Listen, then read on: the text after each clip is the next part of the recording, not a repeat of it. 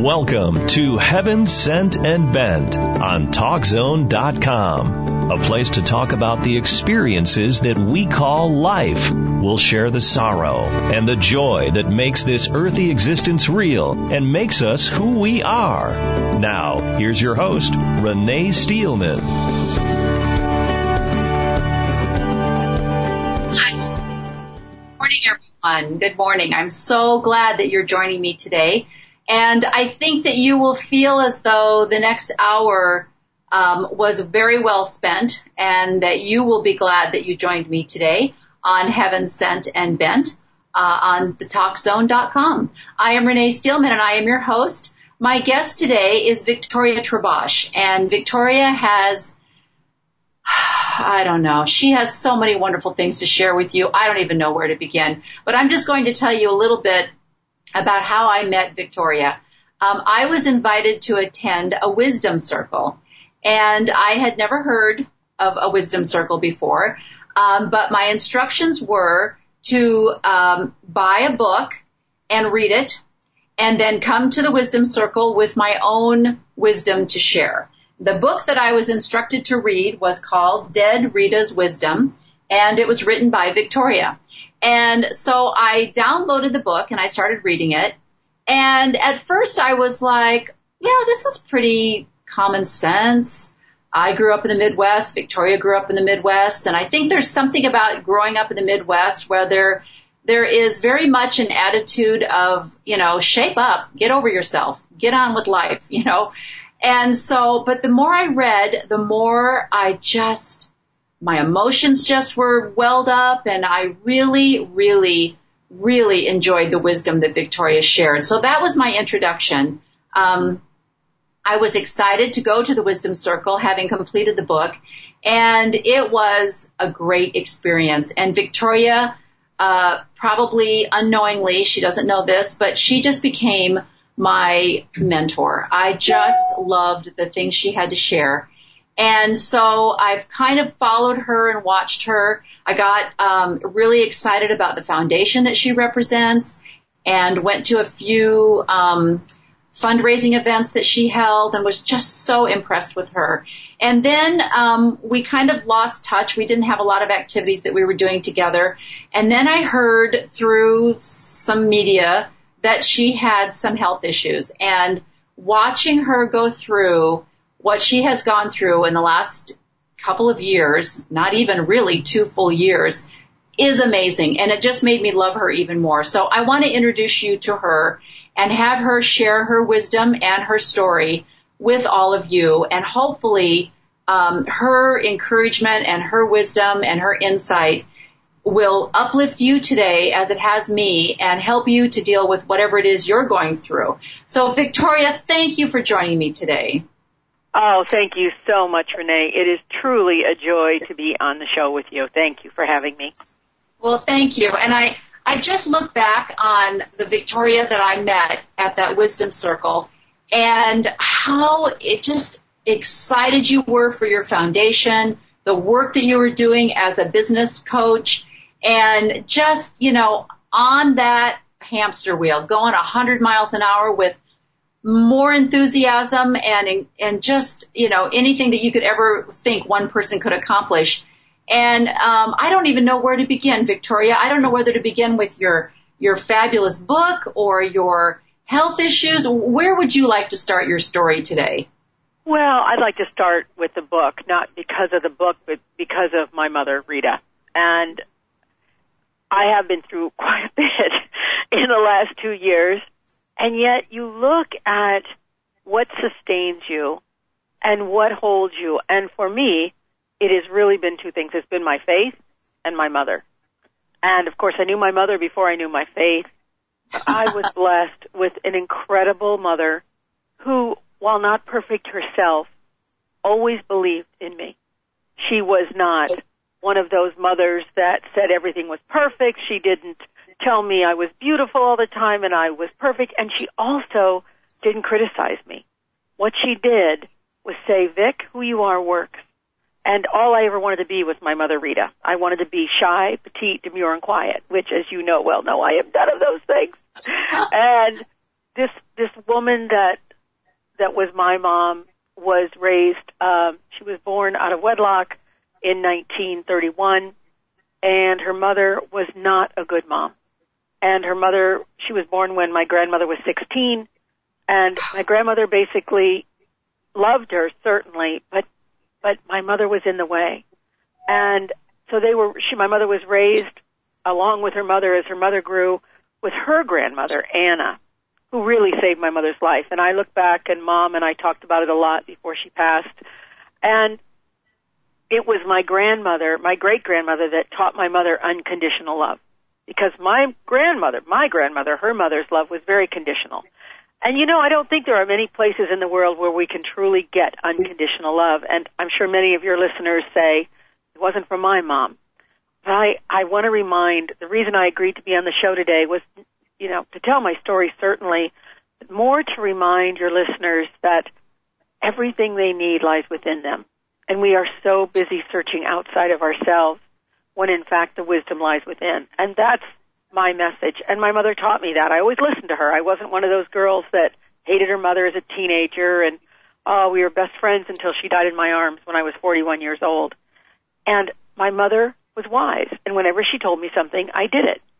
And the few times she was wrong, because of course she was wrong, I even knew it then and didn't hold it against her. So mm. the story does start with her. It starts with this woman. I was born in 1957 with a uh, port wine stain that started below my nose and went around my mouth and down my chin. And at six weeks old in 1957, my mother told me the story how they held me down. Four uh, people had to hold down a six week old baby while they applied dried ice directly to my face to burn off the port wine stain. Which, you know, when we finally get to today's story later, um, certainly has come full circle again. It's sort of amazing how my whole focus of my life has been around my mouth, and ironically, I'm an international speaker. There's no, yeah. there's no irony in this. There's no sarcasm in this, but there is certainly a message in this. And the message I know I have today is that each of us must keep our voice. In my case, it was, it's a literal thing. I almost lost my voice, literally. But I know that there's a message in this for all of us as people that we must not lose our voice figuratively or literally, in my case, in the face of trial and tribulation. And as you well know, Renee, we face it. We must face it. And I talk about facing the storm. So I realized that it started with my mother. I have a very strong faith in God. Uh, without her wisdom and and God's, you know, my belief in an unseen God, I would not be here. I just couldn't be here. I couldn't have come through what I've come through. And and so that's where it starts. You know, I the story is, is fascinating because it's mine, and I think I'm fascinating. I'm kidding, but uh, it's a good story for sure, and it's my story. And one of the things I've learned is that while others may retell my story, what I want to get people in touch with, which is why I do the wisdom circles, is what is your story? And how does your story bring wisdom to the world? And wisdom is just applied knowledge. We think wisdom is for the person, you know, sitting on top of the mountain. We climb up to the top of the mountain. We say, what is the meaning of life? And the guy says, I don't know. I've been sitting on the top of the mountain. What do I know?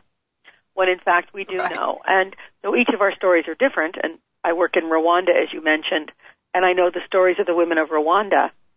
We all have stories that matter. And the only loss we ever suffer is when we don't remember the wisdom we have already learned and then apply it to the next thing that comes up. Because, as I like to say, it rains on the just and the unjust. And a storm is coming, but we can face it and get through it. That and that's that's what I love so much about your message, Vicky. What what do you think there is in your personality that allowed you to accept your mother's faults and accept her wisdom without resentment. You know, the typical teenage, like you said, you always had an, a, a relationship with your mother, even going through the awkward teenage years and comments like you said. I mean, I, I loved in your book when you talked about how, you know, she would hand you a piece of clothing and say, well, you know, this would never fit me, but it would certainly fit you. And, no, you know, no, there are, she said, are there are young teenagers. That's okay, how put it she'd say, Vic, would you like this? It's huge on me. Oh. I was like, Mother?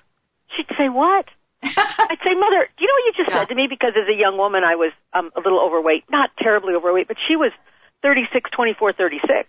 So she was very, very Ah. well proportioned and very slim and probably a size two when a two meant a two.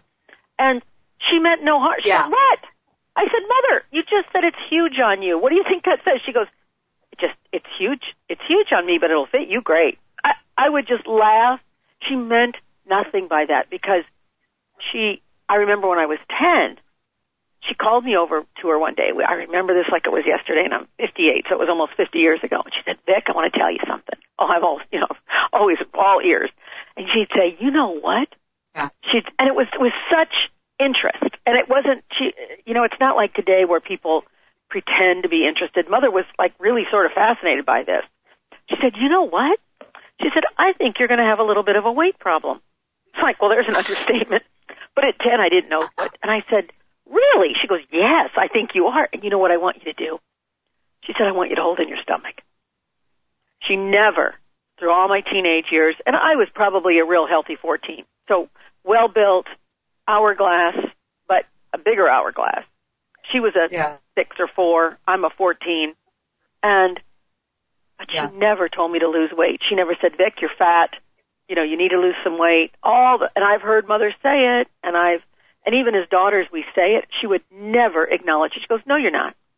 She goes, you're just big boned. Now I found out later, of course, I wasn't big boned. but she just was like, she thought I was beautiful. And she thought everything about me was beautiful. Yeah. And she knew I was overweight. And she, instead of making me feel bad about that and then never looking good until, quote, I got thinner, she just always said, look your best Yeah. every day, Vic, because it could be the most important day of your life and you have to be ready. So she was brutally honest. She didn't use, Yeah. euphemisms like, I think you might be a little overweight. She goes, I think you're going to have a little bit of a weight problem. And Yeah. son of a gun if I haven't. But I've Yeah. always looked good. You've seen me, you know, my weight's Oh, yeah. really low now because I've, you know, I've uh, not been having a lot of food in the last couple of months because of a, a problem I've had. But still, it's not like I was never this weight. It was Right. just, you know, I've been a little bigger, but I never felt bad about that because she made me know, and this is the message, we do not get this as women. Who you Right. are is enough. Don't try to Right. be something you're not. If you're not a six, if you're a 16, own it, sister. Own Yeah. it. Yeah. And know women that own their size, and we think they're beautiful. Right, right. But I, but don't you think that you have a, the, a blessing? I mean, you have a blessed personality that you could hear that love. I mean, I think sometimes there are so many people that can't hear the love because they're so set on being offended or living a tragic life or whatever the reasons might be. But you have a, a, a an ability to hear the positive and to take in the positive and feel what other people are saying, not necessarily, you know, what you hear, but you feel what they're saying. Don't you think that's a gift you have? I do. I, I call it my God goggles. I say, you know, I can look at somebody. I, I'm an executive coach. I coach leaders and entrepreneurs and business people. And, and it all, you know, I also do life coaching, but it all gets personal. But I like to work with people with businesses because I'm a businesswoman. I have a degree in accounting and I've been in business for over 40 years. And so I, I'm a businesswoman and, and I love my executive coaching. But I, I choose clients because I can see the potential. And uh, maybe that came from mother too. I mean, she always saw me as someone who was more than the way I looked. So I look at people's circumstances and I have a zero, and I mean zero pity rule. I don't pity people. I, I work in Rwanda, so it's a very challenging thing because they've been through so much, but I have great compassion. And what I know, I used to be a guardian conservator for over 20 years, and I, I made healthcare decisions for people who lacked capacity, either the developmentally disabled, mentally ill, head injured, and the elderly. And I was also a conservator. So I see people in their most dark times.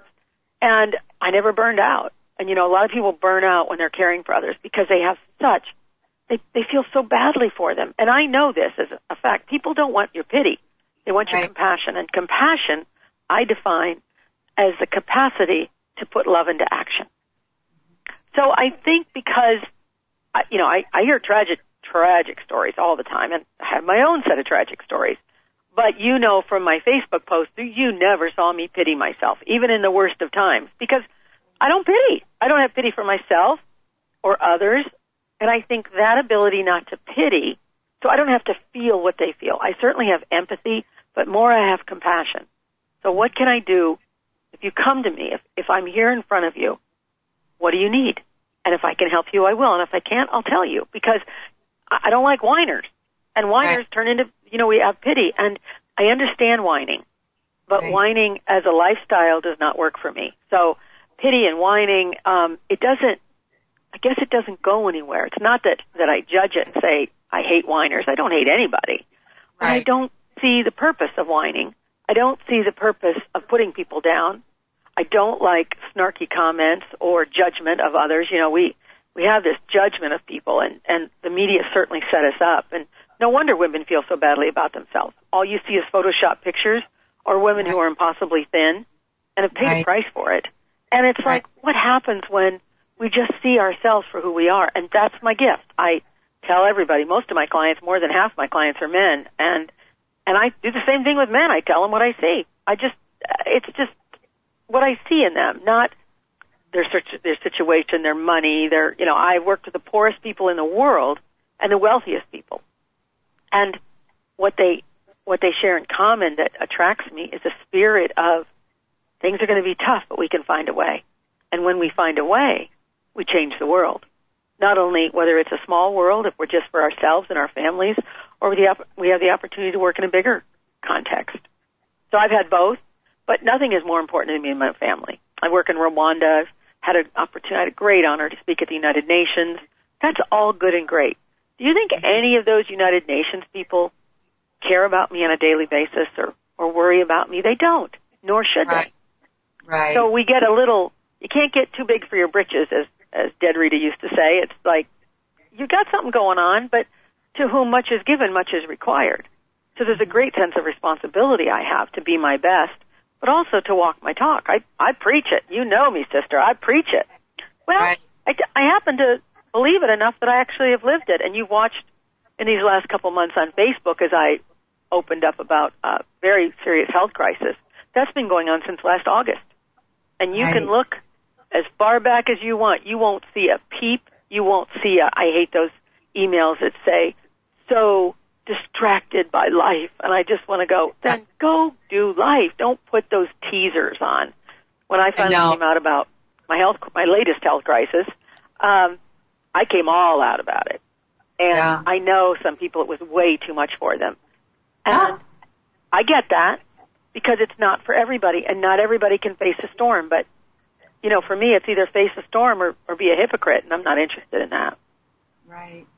Well, and that's a perfect segue, Vic. We're going to take a break, and then when we come back, I want to talk a little bit about your health issues that you've had and how you've stayed positive and how how I think you've just really well in my little world you've made a change as far as like you say um, uh, not so much the pity but the um, there's a there's a feeling out there that I I see that I see is very damaging to our entire to an entire generation of people, which is the uh, need to be offended, the need to wallow in self pity, and it seems to be a trend that I see that it actually scares me. So I want to talk a little bit about your your positive attitude when we come back from a break.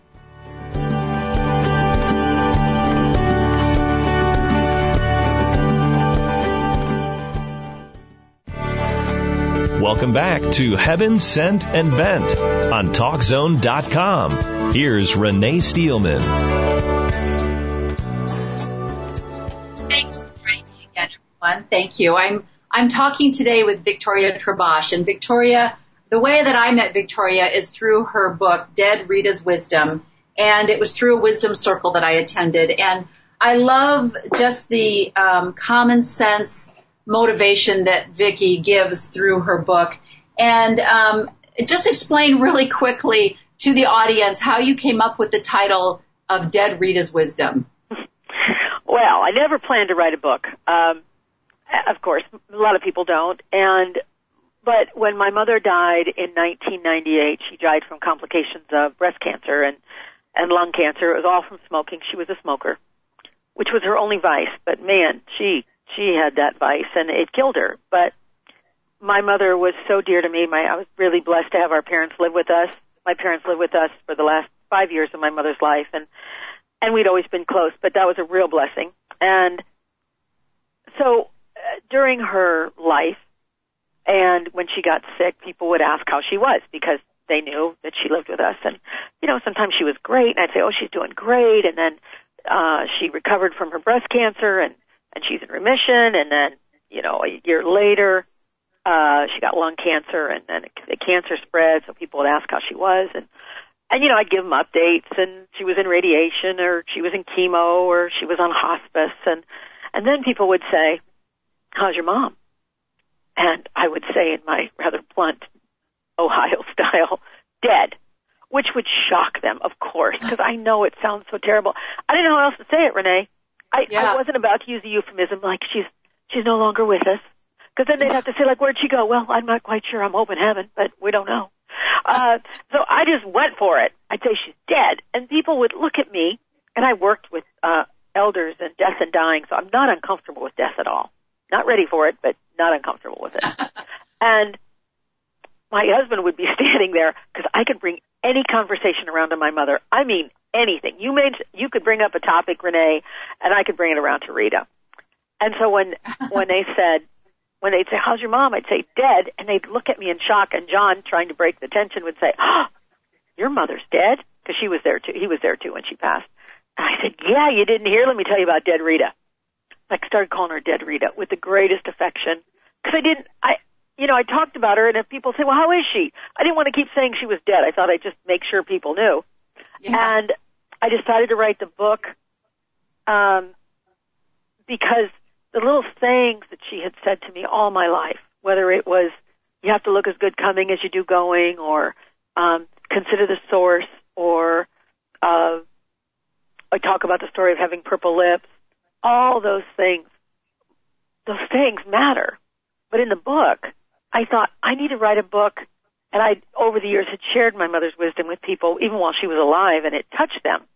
And so I thought, you know, sh- the chapters are very short. Dead Rita's wisdom, simple words to help you live an extraordinary life. And like you said, it's common sense stuff. But in each chapter, I try to take it to a bigger message. And when I do that, that's when the wisdom circle comes in because obviously our story is just a way to uh, frame the message. It has nothing to do with the wisdom. It's not like, well, I'm not Rita and I'm not Vicky, so the wisdom probably won't apply. Oh, it applies. And it applies to us all.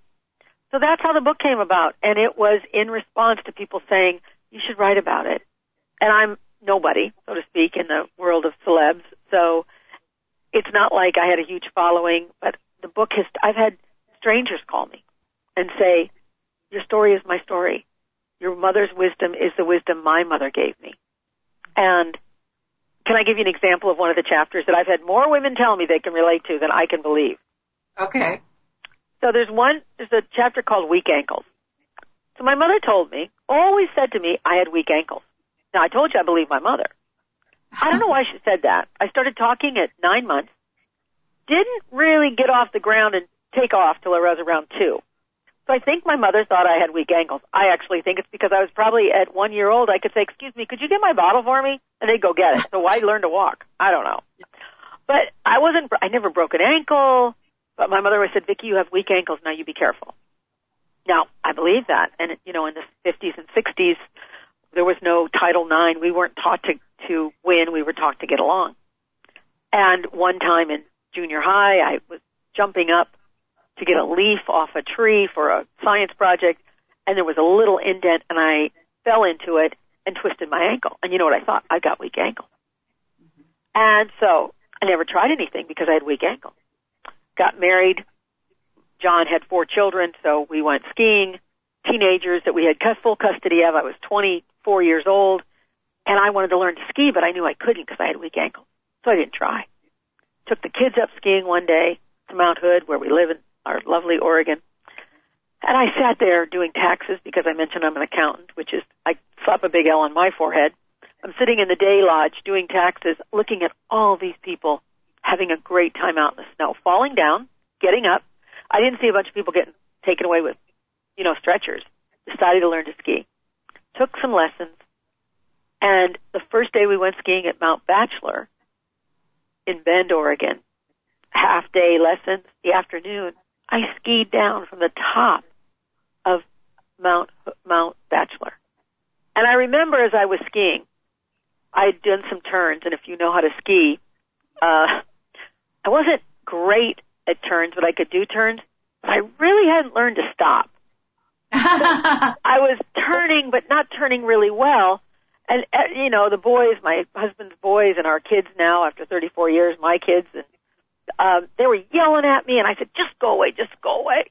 And so the boys, of course, took off, but not John. He kind of hovered, and I just started heading down the hill, straight down the hill, straight down the hill.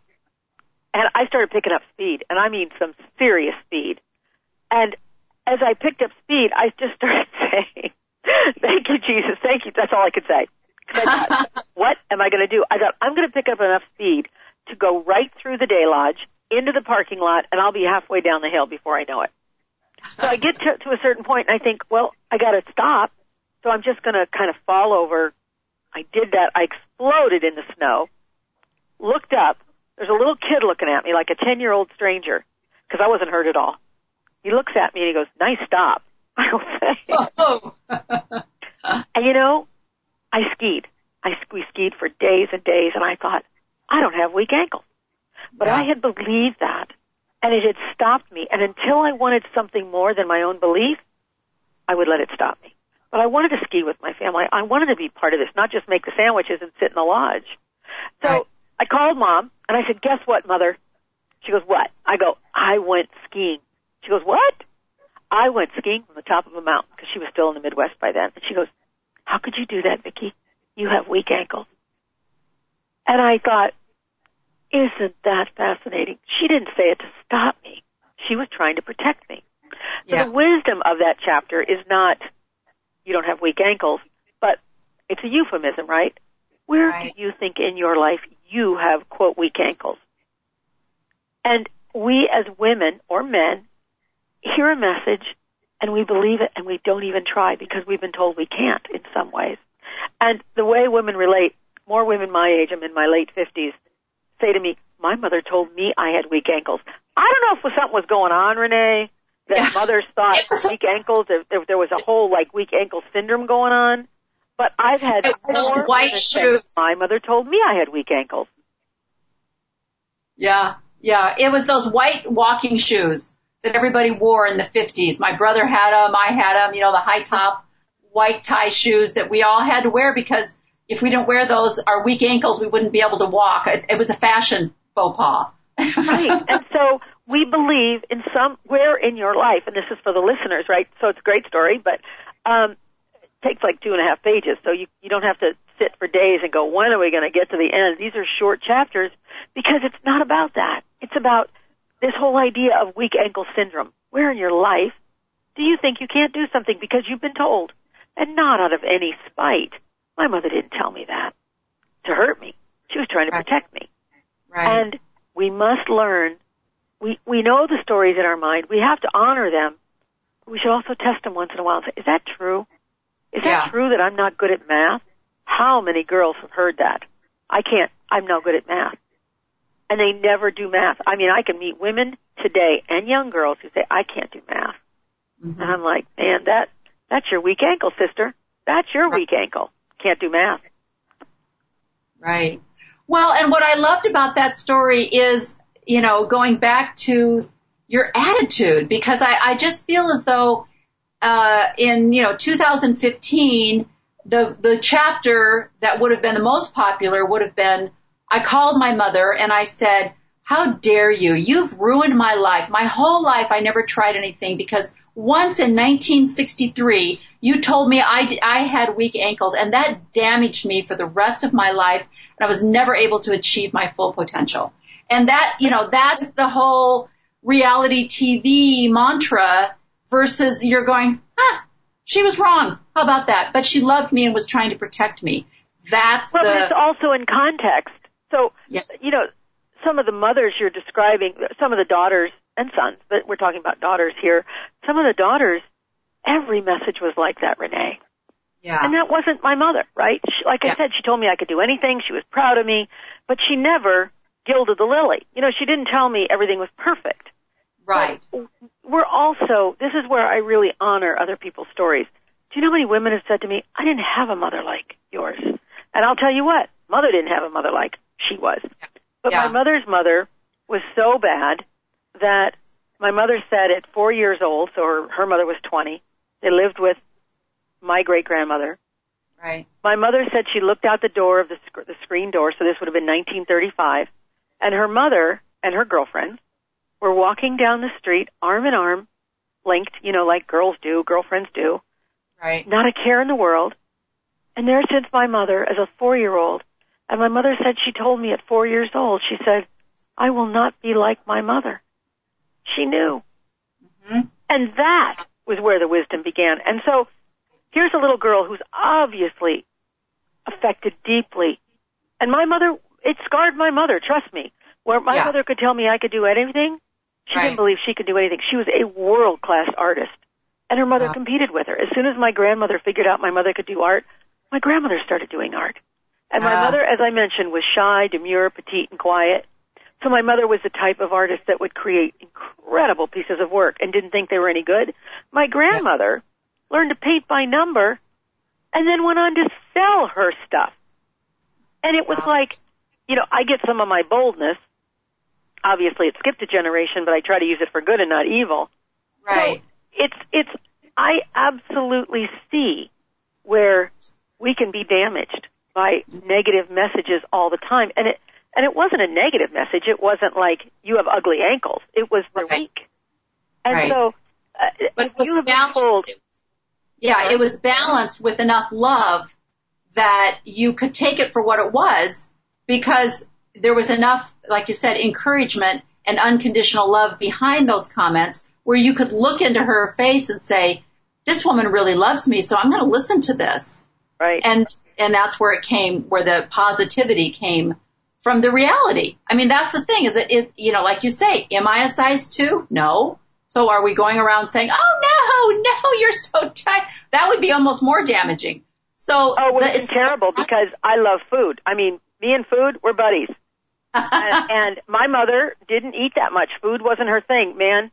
Everything, and you know how some women, the day they get married, probably not you, but the day they get married, go have a stiff drink. You know what I did on the way to my on the way to the chapel with my maid of honor? I uh-huh. said, I said, Julie, let's stop at Arby's. I need a Swiss King, which was a sandwich back in 1981. Here, here I am nervous. I don't want to drink. I, that's not my Yeah. issue. I want Yeah. a sandwich. These women that don't eat the whole day of their wedding, I didn't. Oh, it was a very small wedding, but man, I didn't miss a thing, Renee. So, Yeah.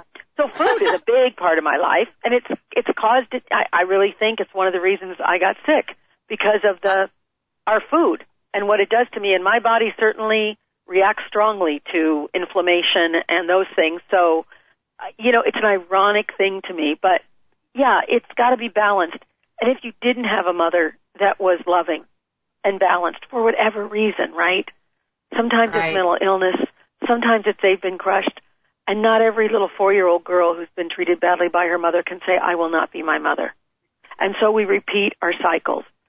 But I often, I have Yeah. yet to meet someone when I work with them who can't find someone in their life who hasn't shown them kindness. You know, people who get into the our our our uh, incarceration, and I've worked with a lot of prisoners. Man, oh man, they didn't have anybody like my mother. In fact, I become that person for them. I become the dead Rita in their life, the one they can say, "Here's what I'm going to tell you." You know, I, I'm not saying that your life is a result of karma, but you're you made some choices and there are consequences. But you can change your circumstances and thereby change your future consequences. And you got to pay for what you did, but you don't have to live with this for the rest of your life. Right. And that, that, Vicky, that is a perfect transition. Tell our listeners a little bit about what you've gone through the last two years and how um, it, it, you know, made, it made, it forced you to make some changes in your life, but it has also given you just so, so much strength in an odd way. So Right, talk about the first strike one. So strike one was uh, a couple years ago, uh, at the end of April. I had spoken down in California and uh, in March and at a big conference and in April, the end of April, I was doing a big event for my foundation, Itafari, which helps the people of Rwanda, and I was getting all ready for it. And that week, you know, there's a lot of stuff that leads up to a big event, and I was working at. Uh, I do it on the side for free, but I'm I'm sort of the chief bottle washer for the foundation as well as everything else. And you know, I had to get the donors and the sponsors and the seats filled and the tickets and all that stuff. And I was going to boot camp and working out, and you know, everything was great. Well, I went to on Monday of that week uh, before May 1st. I was at I was at the can at the gym who I worked out with this morning, my workout partner, and I got on the elliptical, and my stomach just flipped, really bad. And I said, "Ugh." I said, "Is it hot in here?" I just had nausea. And she said, Lynette said, "No." I said, "Okay," and started working out, and everything was fine. Tuesday, John and I were working. My husband and I were working on something for the foundation, really stressful not yelling or anything, just, you know, stress. And John and we worked on it for two or three hours at my office. I said, go home. I'll see you at home. And, and I got to work on it. I spent a couple hours writing a diplomatic email to someone in Rwanda for a couple hours. Drive home around seven o'clock, exhausted. Like I have not, I don't remember ever getting that tired. And I walk in the house and we were going to go get something to eat and I just, I could hardly hold my head up. And I went and laid down in the bed, and John came in and said, "What's going on?" I go, "I don't know, John. I'm just exhausted." And he, he went and got me something to eat, and I perked up. Wednesday um, of that week, we went. We had someone coming in from Rwanda to speak, so we picked him up. At, you know, we worked all day, raced to the airport, picked him up, took him out for Thai food, got him home, got him in the guest room, and we're getting ready for bed around ten o'clock, and I had terrible indigestion. I thought, oh man, I got, I cannot eat Thai food and and then my arm, my right arm started to hurt. And I laid down and I remembered in March when I was speaking at a conference, the American Heart Association had shown the movie, the video, Just a Little Heart Attack. And it's a very funny, which I like humor, very funny about Elizabeth, oh I gotta think of her name, I'll look it up. Uh, this actress who plays the part of a very busy mother and in the end she's having a heart attack and they call 911 and and you know her response is really funny and and as I laid there in bed and my arm started to bother me, I started thinking, am I having a heart attack? And I thought, no, because I was working out, I was going to boot camp, and I just laid there a little longer and a little longer, and I took an aspirin, walked around the house, not an aspirin, an Advil, and walked around the house and thought I should, oh, Elizabeth Banks, just a little heart attack. You can see it on YouTube. And I'm walking around the house thinking, am I having a heart attack? I thought, no. And oh, you know, Nathan just got here from Rwanda. I don't want to bother anybody. John was asleep. So I laid back down and went to bed. Woke up around two in the morning. My jaw was bothering me. My back hurt. I had a back, you know, you could explain anything. My yeah. back hurt. I got back problems. My jaw hurt. I should go to the dentist. Uh, my arm hurts. That's from working out. But I hadn't been working out the hard enough to make, and then both arms started hurting. So I go back to sleep. Wake up around 6, go to a meeting at 7.30, come down to my office after the meeting. I was going to get home and get Nathan and John. We were going to tour Nathan. And I run up the stairs, the two flights of stairs to my office like I always do, and I was a little out of breath. And I kept thinking, am I having a heart attack? Which is not the way to do this, ladies. So I looked it up. I had a book, looked it up. I had every symptom of a heart attack. Nausea, extreme tiredness, jaw pain, arm pain, um, you know, just something didn't feel right. We know it as women. And I ended up going to, I went home, shouldn't have done that, should have called 911, drove home, told John we had to go to the hospital. We went to Meridian Park, which is a small hospital. St. Vincent's in Portland is the heart hospital. We kind of live between them. And I told John, let's, I, I think we should go to Meridian Park. He said, are you sure? I said, yeah, I'm sure it's just stress. We get there. Turns out, um, heart rate's normal, blood pressure's normal, respiration's normal, everything's great until they checked my blood. And there were, I can't think of the word right now, but uh, enzymes were elevated, which meant something had happened. Within 15 minutes, they had taken me into the operating room. They put a stent in my heart. Oh. And I am stunned and they told me the entire left side of your heart was blocked. And if you'd gone on anymore, you would have died. It's called the Widowmaker, 5 to 10% survival rate. And through this whole thing, I'm chatting like usual. John said he'd, he'd watch, he'd listen. They'd wheel me off to do a test. He said to be real quiet, and then there'd be this burst of laughter. Cause you know, I'm just, I don't think anything's wrong. Yeah. But I come out of the catheterization, and I said, can I go home now? And they go, no. Uh, you're going up to a cardiac ICU. And I'm like, oh God, I don't understand. You know, I'm I'm in shape, I'm fit, I'm busy, I have a life I love. So I'm getting ready to go upstairs and I was talking to the nurse and I made a joke and she laughed. And I said to her, "What's your name?" And she looked at me and she said, "Rita." No. I said, "Not Rita." I said, "You don't understand." I said, "God sends me Ritas when he wants me to know it's going to be okay." And a and the peace that passed all understanding went through me.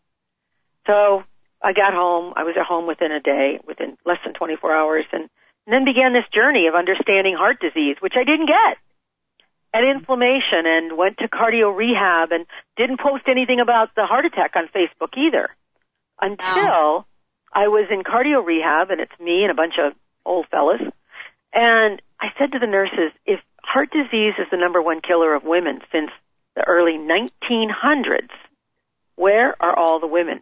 Because rehab is 36 visits to the gym in Good Sam Hospital downtown Portland, which is near my office, so they can monitor your heart and make sure you can still exercise. Well, I was exercising like crazy before the heart attack, so you know I got I was fine. I have no heart damage. The entire left side of my heart was blocked. I have no heart damage. So I went uh-huh. through that, and and after I realized women, I said, "Where are all the women?" And they said, "Women who survive, which is five to ten percent, they were too busy for rehab."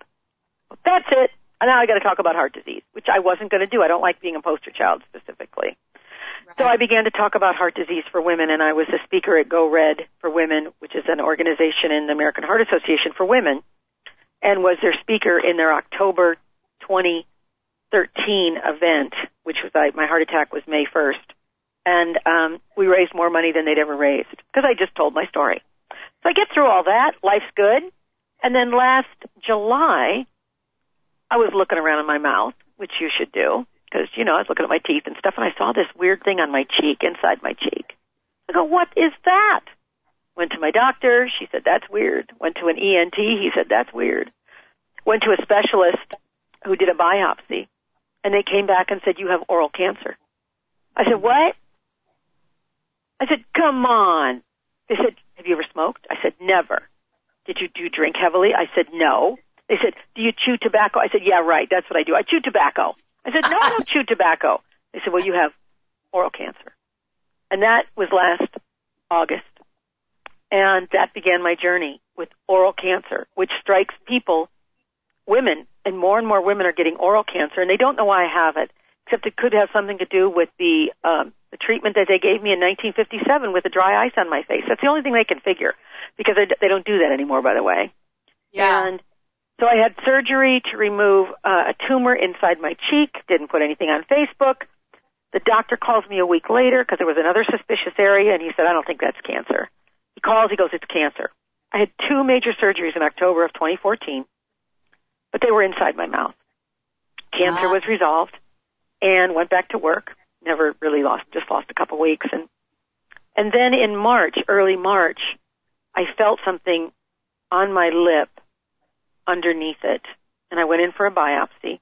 It came back negative, but my lip just blew up, and I mean blew up.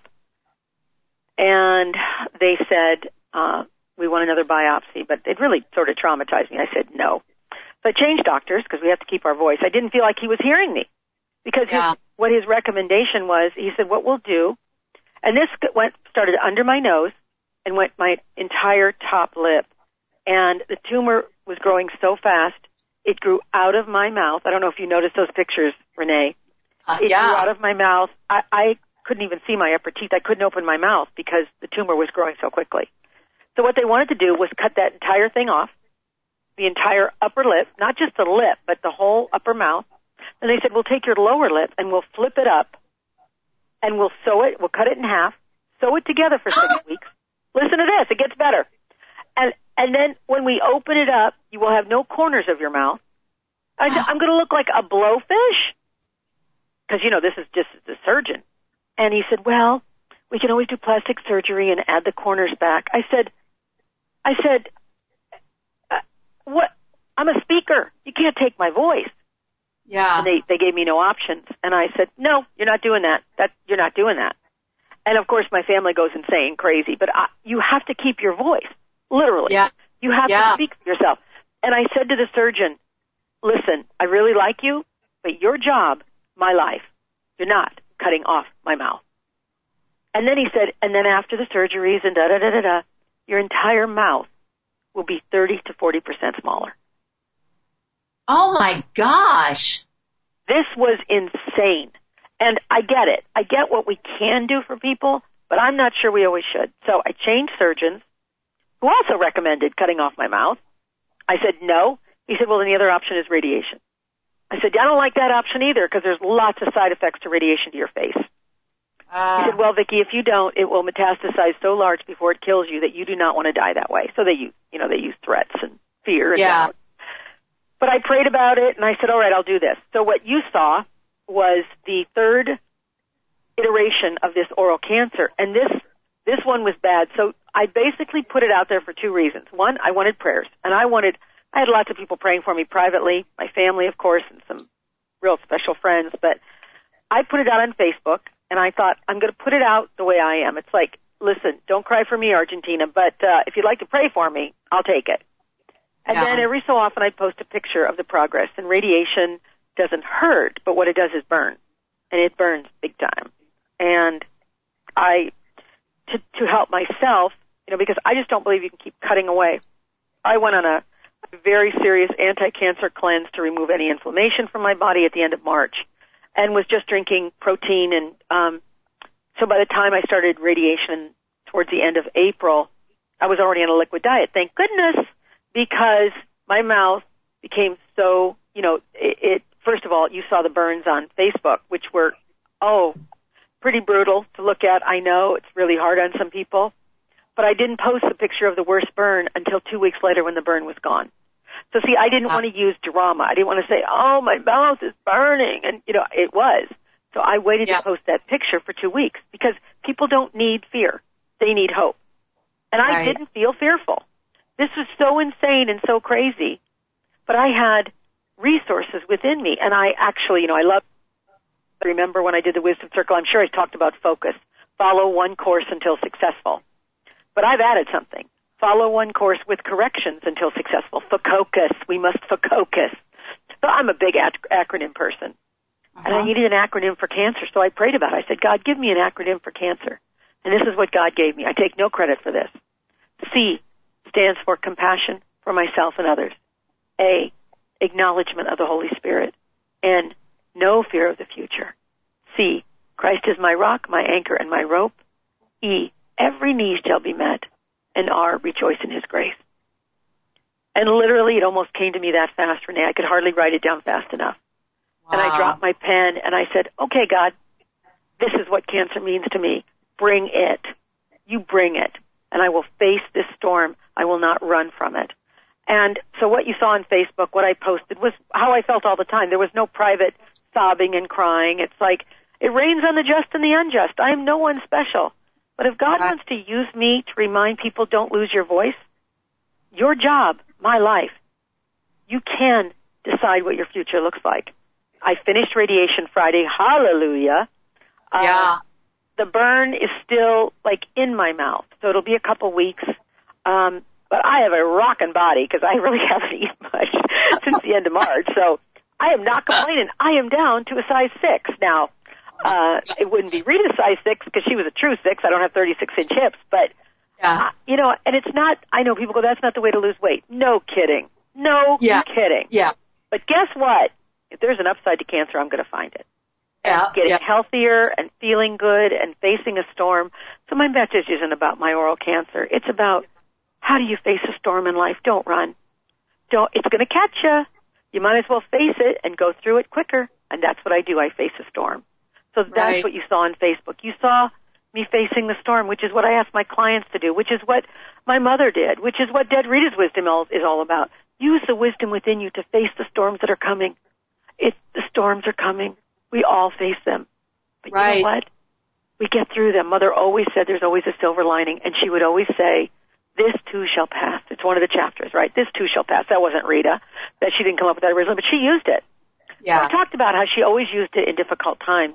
But in Dead Rita's wisdom, I remind people, not only does the bad pass, the good passes. And Yeah. how often do we miss moments of joy because we're worried about the next thing that's going to happen? It's like, yeah, I had a great time today, but tomorrow's going to be a really difficult day. And I go, well, it all passes. This too shall pass. And Yeah. It is those pieces of wisdom that got me through this. So that's it, right? So now, like I said, I want to get back to my regularly scheduled life. I'm going to do a book about cancer and facing the storm because I think it's so important. But it is just another journey, Renee, and I know, as, as you well know, how to face a storm. You well know that we don't choose our circumstances, but we certainly choose our attitude. And attitude determines altitude. And I am flying high, sister. I am flying high. Oh my gosh. That is so fabulous. What a way to go out on a program. That is, that is amazing. And, and I, I love, oh my gosh, thank you so much, Victoria. Uh, tell everybody, because I know that everyone right now is on Amazon trying to get a hold of this book. So Amazon is the best way to, to get Dead Rita's Wisdom. Yep, you can get Amazon, uh, Amazon Kindle, uh, Barnes and Noble carries it, and you can also get it from my website. Just go to deadritaswisdom.com, and it's fourteen ninety five and free shipping. And if you'd like, I'll sign it. I'll send it to whomever. And if your name is Rita, you get a free copy. Oh my gosh. And we don't even have, I wish I had another hour because the Ritas that have come into your life, you know, your Rita in Rwanda, Oh, amazing. How I got to Rwanda. yeah, I mean, God just, fifteen percent of the proceeds of the book go to my foundation, Itafari, to help the, the women and children of Rwanda. So and you that, will do good. a- yeah, and that's a whole nother, uh, you know, the words that, that you talked about, the, like you say, when you talk about, I love the quote, um, that you have on your blog from, um, uh, Helen Keller where she talks about, um, let me find, oh, self-pity is our worst enemy and if we yield to it, we can never do anything good in the world from Helen Keller. And it's so true. We so need to start looking out and, and I love what you said about that if we, if we concentrate on the sadness, we're also letting go of the joy because that's going to pass as well. I It love does, that. And and, Yeah. and, I, and Renee, I just I know we got to go. I want to say one thing to you and, and about your show and what you're doing. And there's an African prayer that I often close with when I speak, and it says this: Take care of the children, for they have a long way to go. Take care of the elders, for they have come a long way.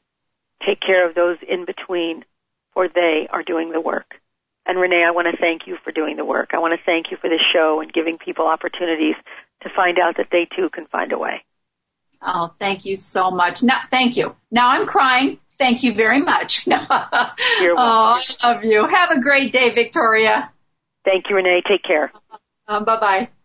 Oh my gosh, that that was this is exactly what Victoria said. This is the sole purpose of Heaven Sent and Bent is to, you know, um, to wake everyone up to the the idea that we have such a short time here on Earth. We don't know how long it will be. I have a good friend whose father-in-law just passed away at the age of 101, but his family was there for him. He lived a an incredible life, and we don't know how long our life is going to be, but we all are going to have trials and we're all going to have joy. And how much more fun will this life be if we concentrate on the joy and let the trials come and we face them with the kind of enthusiasm and persistence that Victoria has demonstrated today. So I encourage you to get her book. It's a fun read. Like I said, it's not rocket science. It's common sense. And that's what we, I think we need a little bit more of that in this world today. Have a great week in spite of all of your trials. Remember my quote, go to heaven for the climate, hell for the company by Mark Twain and enjoy that company that you might find. It might be a little bit of a struggle, but there's joy and companionship. And I hope you find that in your life today. Have a great week and I look forward to talking with you next Monday on Heaven Sent and Bent. Bye bye.